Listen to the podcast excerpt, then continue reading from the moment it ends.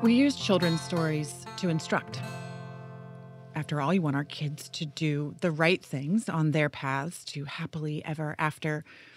But the truth is, what the right thing is, is not always clear.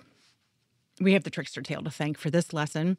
The trickster, whose morality lives explicitly in the muddy middle, makes us question whether sometimes two wrongs do, in fact, make a right. Today on Little Voices, Big Ideas, we'll take on the trickster through the lens of Anansi and the moss covered rock. I'm Sarah DeBacher. Let's go beyond the bedtime story. Tell me again how the people tell their stories and who did what and where and when. Uh huh. Mm. I am joined again today, as always, by Helen Taylor, Hello. Tom Wartenberg, Hi there. and Freddie Evans. Hi. And we're going to be talking about the book Anansi and the Moss Covered Rock.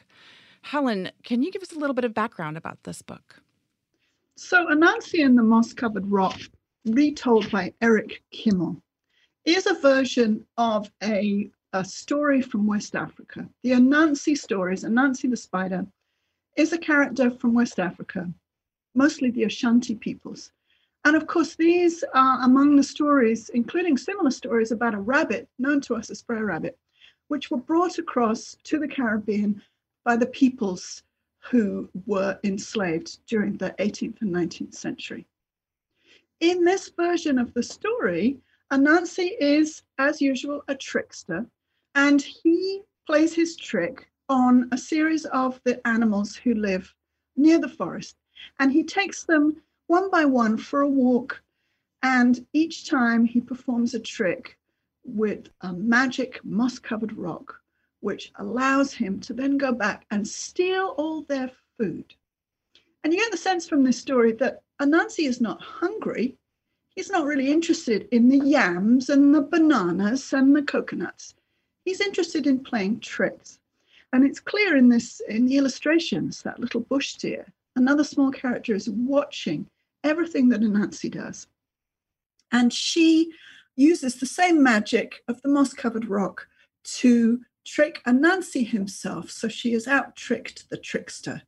And at the end of the story, we're told that, of course, they forgive Anansi and he will go on to trick them another day because that is the function of Anansi the spider. He is the trickster figure, like Brer Rabbit, like Kokopelli in the Native American tradition, like our own Bugs Bunny, and even the figure of Jack Sparrow in Pirates of the Caribbean films. Um, and so, one of the issues that these trickster stories present is what kind of justice system allows a figure to continually deceive us and be forgiven? And in Hmm. this story in particular, Little Bush Deer uses the same kind of tricking to out trick the trickster. Is that necessarily fair? What do you think, Tom Wartenberg? Well, I think that's a great question because when we read the book, we have a sort of ambivalent reaction to Anansi. He is tricking the other animals in the forest. And even as we're sort of aware that that's not something that we necessarily approve of, we're also sort of enjoying the cleverness of the trickster. And I think that's why the trickster is such an interesting character because you have this sort of doubleness in your reaction to him. Uh, Helen, you mentioned that both the characters of Anansi and Little Bush Deer are small. There's an underdog element too. Um, and then when Little Bush Deer comes around and basically hoists Anansi by his own petards, there's a way in which it reminds us of a sort of poetic justice, right? But it raises really interesting questions, I think, that can lead to a really great discussion with children and actually probably their parents too, who may not have thought about this, of whether this morality of an eye for an eye and a tooth for a tooth, which is, you know, Old Testament morality, is that still valid? Would we still endorse it? Freddie, you have Um, something to say on this. the the idea of poetic justice. There's another saying, "What goes around comes around," and Little Bush Deer definitely dealt that to Anansi, and that he played the same trick on him that Anansi had played on the other animals. And as you mentioned, Tom, it didn't work. I would like to know from participants with whom I uh, discussed this book what they think would have happened if Bush Deer had been upfront with Anansi when he first saw him playing those tricks the very first time. What would have happened if he had gone to the animals and say, "Look, Anansi is up to no good. He's playing tricks again. This is what he's doing, and we need to stop him." So sometimes this eye for an eye, tooth for a tooth does not work. And in this case, it didn't. Should we then just employ just being upfront, being frank, and being uh, direct with people? What difference would that make?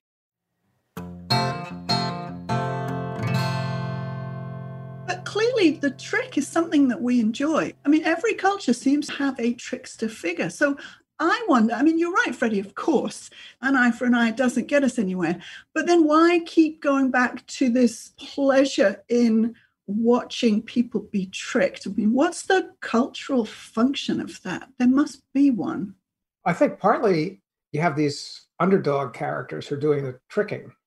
And so I think part of the reason that this idea of the trickster has such ongoing appeal is that the tricksters tend to choose powerful, important, sometimes puffed up people as the targets for their tricks. If Anansi was doing this to sort of vulnerable creatures in the forest who needed their banana to survive, I think we'd have a very different attitude. You know, these are big, powerful figures. They have more than they need.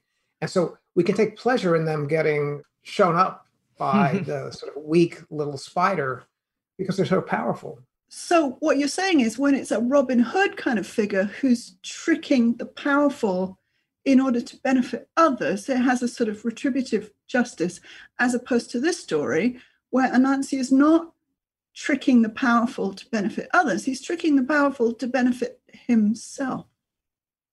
Yeah, and I actually think a lot of the in literature, we've talked about the trickster in stories and kids' books and in the oral tradition, but there's a lot of high literature, which also ha- features tricksters. You know, when you look at some of those instances in the literature, we're very ambivalent about what goes on. It's we're not automatically on the side of the tricksters. We think sometimes they may have gone too far. You know, there's also the story of Tom Sawyer and his white fence that he's got to paint, and how he basically cons all these other people into doing his work for him and paying him to get a chance to paint the fence again, I think we take a lot of pleasure in it because we sort of feel like we enjoy the cleverness with which Tom Sawyer, in this case, uh, is able to trick people. And if I can say one more thing uh, that's going to get us get me into even more trouble, um, Nietzsche actually thinks the origin of morality was basically a trick that the sort of clever people in ancient Greece or the ancient Hebrews were able to get people to buy morality by basically paying a trick on them, getting them to think it was in their interest to be moral when in fact it wasn't. So, I mean, if you take someone like Nietzsche seriously, you can see that this whole notion of a trick can be very powerful also as a sort of investigative tool that helps us sort of think about our culture and how it works. Yeah, I agree, Tom. In addition to the pleasure that we get out of it and the entertainment, I think is that we learn we become wiser because we see these tricks and we also become wiser to what could happen to us or the tricks that could be played upon us so i think that's another reason and i heard leah talk about that in her comment which we will hear very soon is that we keep telling these stories and we keep reading them generation after generation now centuries knowing that they're not true you know, knowing that the characters are not always upfront and using high morals, but we use them because of the lessons that they impart, as well as the entertainment. Absolutely. Well, let's hear from Leah, who um, is going to be joined by her father, Thomas. So, a good trickster is someone like Robin Hood, and a bad trickster is someone like Anansi. Anansi. Um, what's the difference between the, the two tricks that they play? Well, Robin Hood's tricks are good because they give people money when they're poor and they don't have any money, like none money. And what about Anansi's tricks? They're just for fun for him, and they make other people sad. So it's not good. That's why I think they're bad tricks. At the end of the story, it says that Anansi didn't learn a lesson whatsoever and that he's still playing tricks on people to this day. I still want to read Anansi books. Why? Because I like them. I like learning things. And they give you information about what's a good trick and what's a bad trick. Oh, shout out to Leah, who is all of five years old. there may not be a better demonstration of big ideas coming from a little kid. Um, really beautiful. What intrigues me about this conversation, this exchange, is really this notion that she's thinking about um, like a good trick versus a bad trick, and and the role of intention. What what did y'all hear there? I heard the definition of a folk tale is that we know that they're not true and it's, they're bad characters, they're good characters, but they serve a purpose, several purposes. One, entertainment, and secondly, a lesson. We learn something from them. Mm. And I think we do. I mean, I think we learn, you know, when we're young children can sort of see the sort of complex intentions that someone like Anansi has, right? That it's not simple. We learn to be aware that there are people who do things like this and that we have to be somewhat careful. And isn't that the function of storytelling? And we know that, of course, the oral tradition has existed for millennia before the printing press, and then the handheld device made us forget all our capacity for memorizing stories. The oral tradition was used to celebrate heroes, to warn against enemies, and so forth. I mean, think of something as simple as the boy who cried wolf and the way we use that even today, or at least I did with my daughter, you know, of a warning um, not to keep tricking people, otherwise, they won't believe you when there really is a problem. So, yes, I think this story really encapsulates so many of those important ideas that we talk about when we talk with children about stories.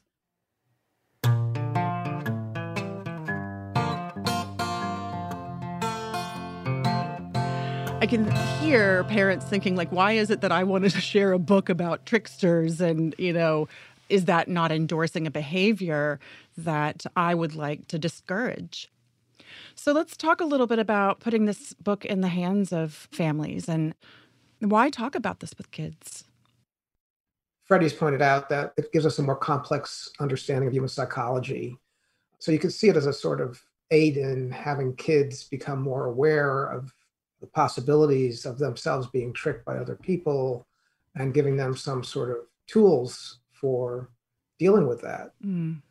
I don't think we should always give kids uh, books that fit with norms that we have about what we'd like them to be. We, we want them to explore all sorts of different things. And I think it's very important for them to see very mo- problematic moral behavior. I mean, we don't, you know, mm. they're young, so we don't want them to see some of the things that we may like watching on TV.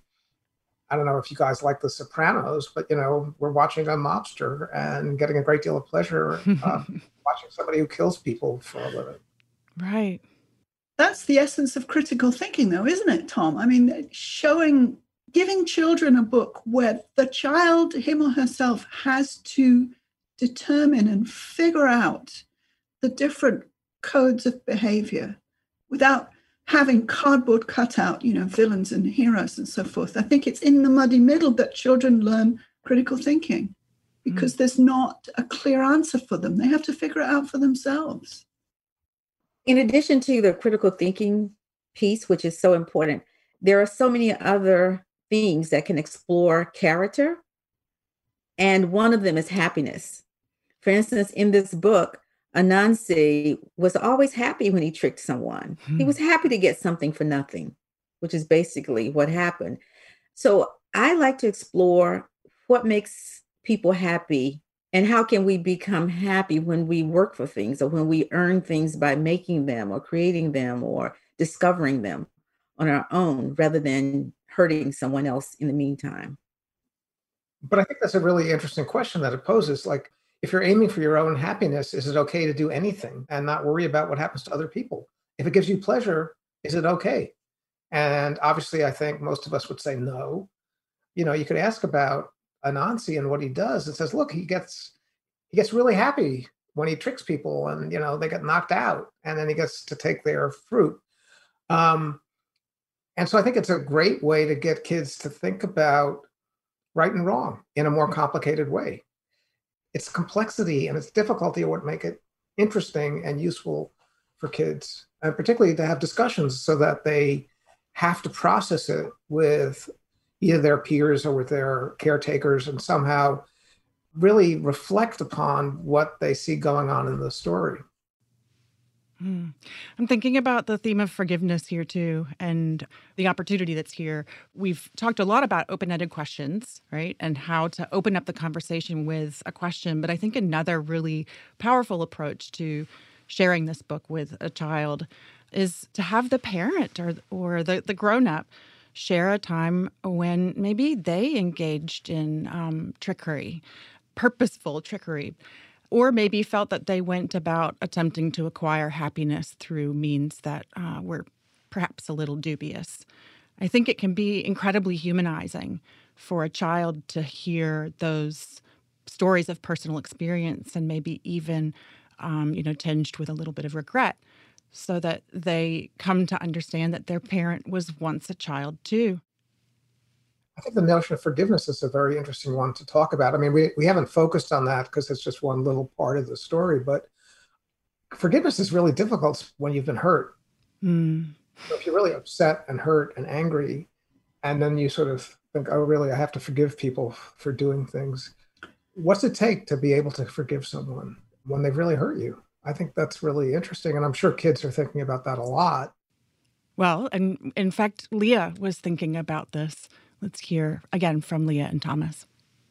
So let's pretend that Maya, your best friend, played a trick on you the way Anansi played a trick on the other animals. creatures in the jungle, right? The animals. How would you react to a trick like that? I wouldn't play with her for like a month. And then I was like, wait, I think she just made an accident. And then I would still play with her. That's good. So you'd forgive her after a little bit of time, huh? So what do you think it took for the animals to forgive Anansi? Um, I would say, well, say I'm sorry. I will never play a trick on you again, and then that's all it would take for me. He could also watch the dishes. oh my goodness, I want some of what Leah's having. She's sharp. She's so sharp. And gosh, if I could just, yeah, you know, just give me a month. If you could just give me a month, I'll forgive you. it's wonderful. But here we have a five year old thinking through some complex ideas about justice and fairness and retributive justice and what Dante in the Inferno calls contrapasso, you know, the punishment fitting the crime and so forth. I mean, this is the power of these stories mm-hmm. that with our five year olds, we can examine this whole series of complex and nuanced notions so, so wonderfully. Absolutely. And when words fail us, we'll get up and do the dishes. oh, they've always got to be done. Right. Oh, well, this has just really been a wonderful conversation. Uh, I'm, of course, ever grateful to the three of you for um, joining us. Thank you, Helen, Freddie, and Tom. Uh, and of course, thank you to Leah and her father, who I'm going to give a shout out to because he just so happens to be the producer of this podcast, Thomas Walsh.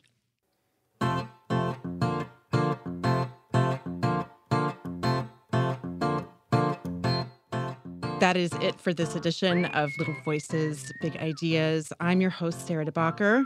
Little Voices, Big Ideas is funded by a grant from the National Endowment for the Humanities to Primetime Family, Inc., a project of the Louisiana Endowment for the Humanities. The podcast is produced in partnership with WWNO New Orleans.